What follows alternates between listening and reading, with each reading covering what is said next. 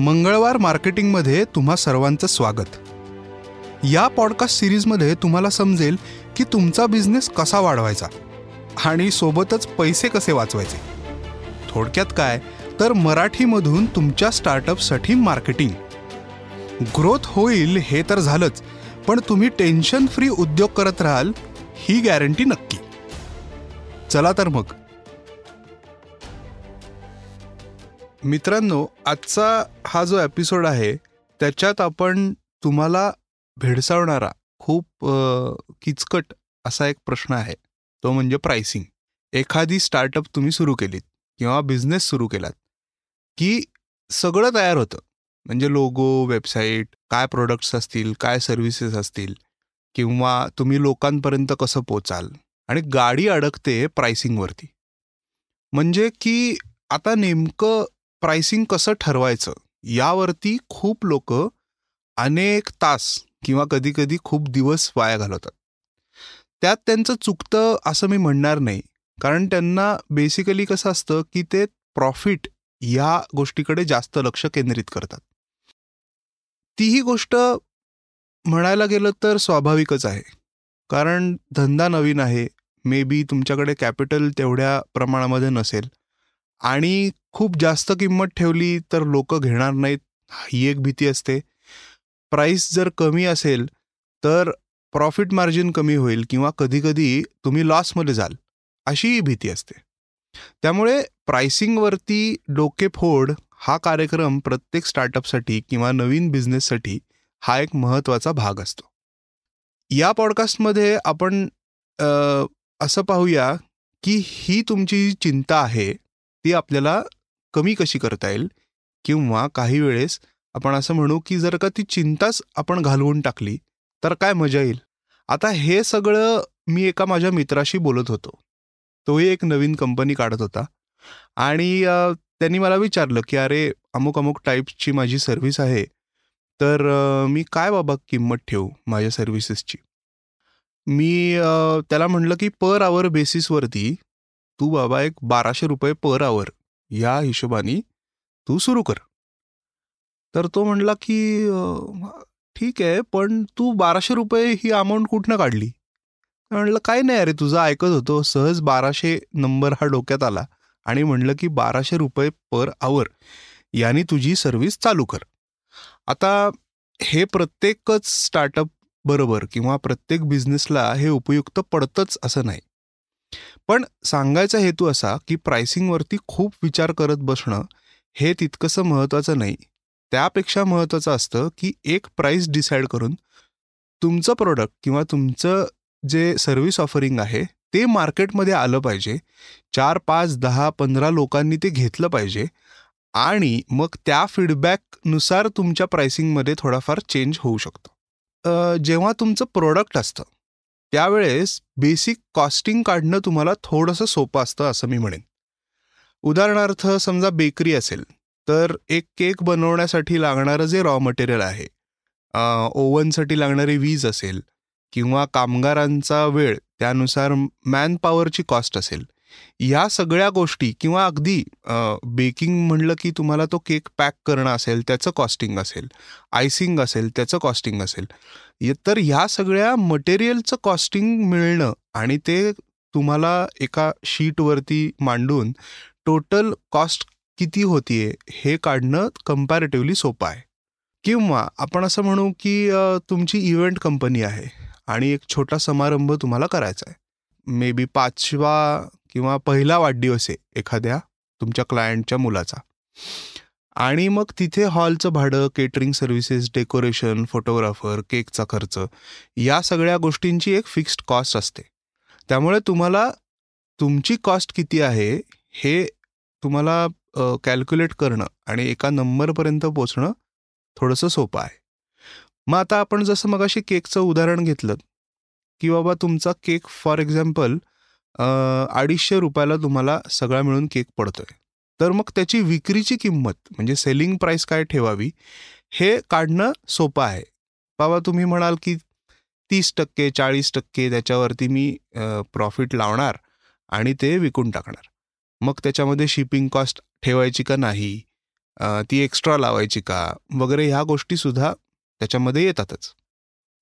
आता तुम्ही जर सर्व्हिसेस विकत असाल वेबसाईट डेव्हलपमेंट असेल फोटोग्राफी सर्व्हिस असेल साऊंड एडिटिंगची सर्व्हिस असेल कन्सल्टेशन असेल अशा बऱ्याच सर्व्हिसेस ज्या आहेत त्या सर्व्हिसेसचं प्राइसिंग काढणं हे थोडंसं किचकट काम आहे. मग इथे स्टार्टअप्स कुठे अडकतात ते तुम्हाला सांगतो.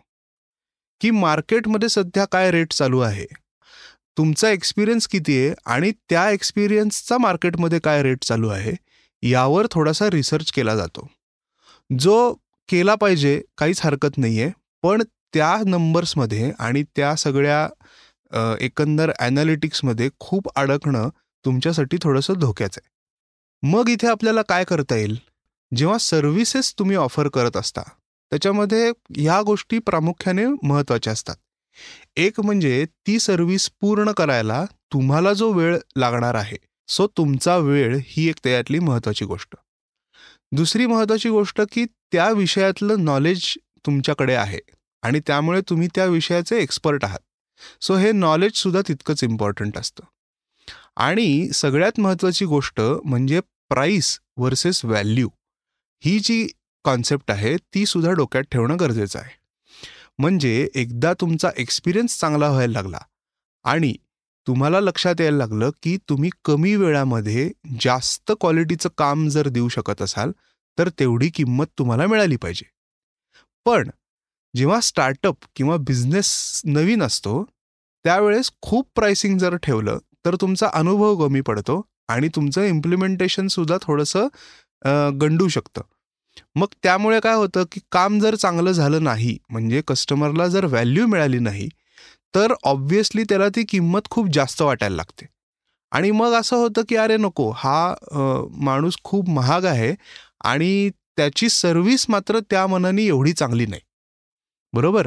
तर असं होत असताना सर्व्हिसेसच्या ज्या स्टार्टअप्स आहेत किंवा सर्व्हिसेस जर तुम्ही विकत असाल आणि अगदी तुमची सुरुवात असेल तर दोन गोष्टी लक्षात ठेवा. तुम्हाला जी कॉस्ट वाटती आहे ती पहिल्यांदा तुम्ही डिसाईड करा आणि त्यानुसार तुमचे प्रोडक्ट्स किंवा सर्व्हिसेस ज्या असतील त्या मार्केटमध्ये तुम्ही फ्लोट करा. म्हणजे हळूहळू त्याचं मार्केटिंग करायला सुरू करा. त्यानुसार तुम्हाला काही पहिले कस्टमर्स जे असतील ते जेव्हा तुम्हाला अप्रोच होतील त्यांच्याकडनं तुम्हाला फीडबॅक मिळेल की सर्व्हिस किंवा प्रॉडक्ट हे महाग आहे का स्वस्त आहे? हा झाला पहिला फीडबॅक जेव्हा एखादा कस्टमर तुमची सर्व्हिस किंवा तुमचं प्रोडक्ट विकत घेतो त्यानंतर त्याला मिळणारी जी व्हॅल्यू आहे त्याच्यावरनं अजून एक फीडबॅक तुम्हाला येतो की ही प्राइसिंग आणि हे आउटपुट हे बरोबर आहे की नाही. यानंतरचा एक खूप इम्पॉर्टंट फीडबॅक जो साधारण थोडा काळ झाल्यानंतर तुम्हाला मिळू शकतो किंवा तुम्ही तो तसा तपासू शकता की आता जेव्हा मी तीन महिने चार महिने या बिझनेसमध्ये आहे माझे एवढे एवढे कस्टमर्स आहेत आणि मी अशा अशा पद्धतीचं आउटपुट दिलेलं आहे. किंवा माझे समजा शंभर कस्टमर आहेत आणि त्यांना मी दोनशे प्रोडक्ट विकलेले आहेत तर ह्या शंभर दोनशे कस्टमर्सचा फीडबॅक कसा आहे? हे गणित आणि मार्केटमध्ये सिमिलर टाईप ऑफ प्रोडक्ट्स किंवा सर्व्हिसेस यांचं जे प्राइसिंग आहे त्याची कंपॅरिझन तुम्ही तेव्हा करू शकता. पण आता लोक काय करतात की हा जो तिसरा फीडबॅक आहे त्याच्यामागे डे वनपासनं लागायला लागतात. तिथे गंमत अशी होते की मार्केटमध्ये ज्या चालणाऱ्या प्राइसेस आहेत त्यांचे ऑलरेडी कस्टमर्स आहेत आणि त्यांचा एक टाईपचा फीडबॅक तयार झालेला आहे. पण तुम्ही सुरुवात करत असल्यामुळे तुम्हाला हा डेटा जो आहे हा बिल्ड करत जायला लागणार आहे. आणि मग तो फीडबॅक कलेक्ट केल्यानंतर तुमचं प्राइसिंग तुम्ही ऑल्टर करू शकता. जेव्हा तुमचा बिझनेस नवीन असतो त्यावेळेस एक चूक होण्याची खूप मोठी शक्यता असते. ती म्हणजे की तुमचं प्राइसिंग स्ट्रक्चर जे असतं ते मार्केटपेक्षा आपण कमी ठेवू. म्हणजे लोक आपल्याला धंदा देतील. असं एक डोक्यात असतं. काही अंशी ते खरं जरी असलं तरी बऱ्याचदा होतं असं की खूप जर पैसे तुम्ही कमी लावलेत तर लोक तुमच्या क्वालिटी किंवा आउटपुटवरती डाऊट घेतात. म्हणजे आपण असं म्हणतो बघा की अरे ही फारच स्वस्त आहे रे हा टी शर्ट मे बी त्याची क्वालिटी चांगली नसेल. हा एक त्याचा दुष्परिणाम आहे.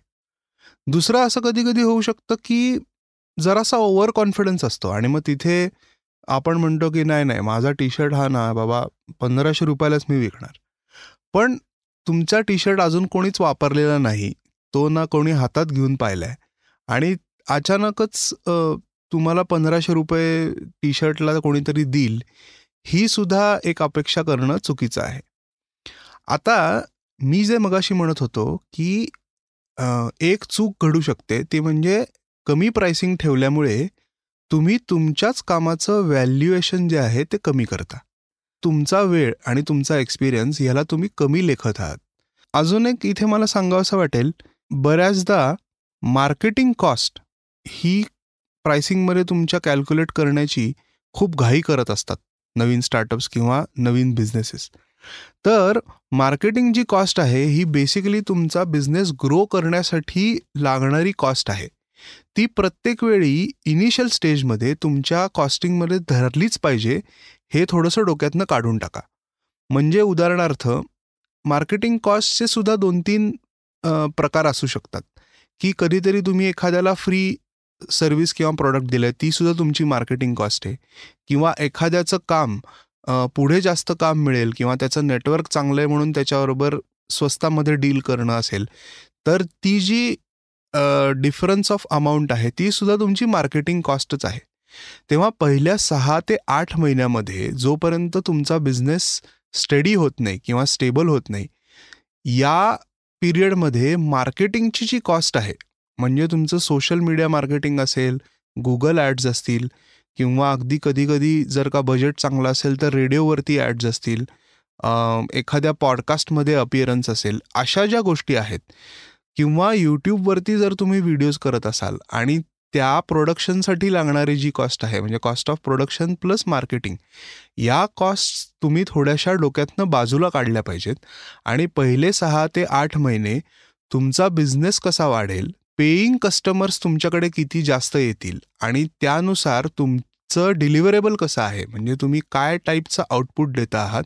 ह्याकडे तुमचा फोकस जास्त असला पाहिजे.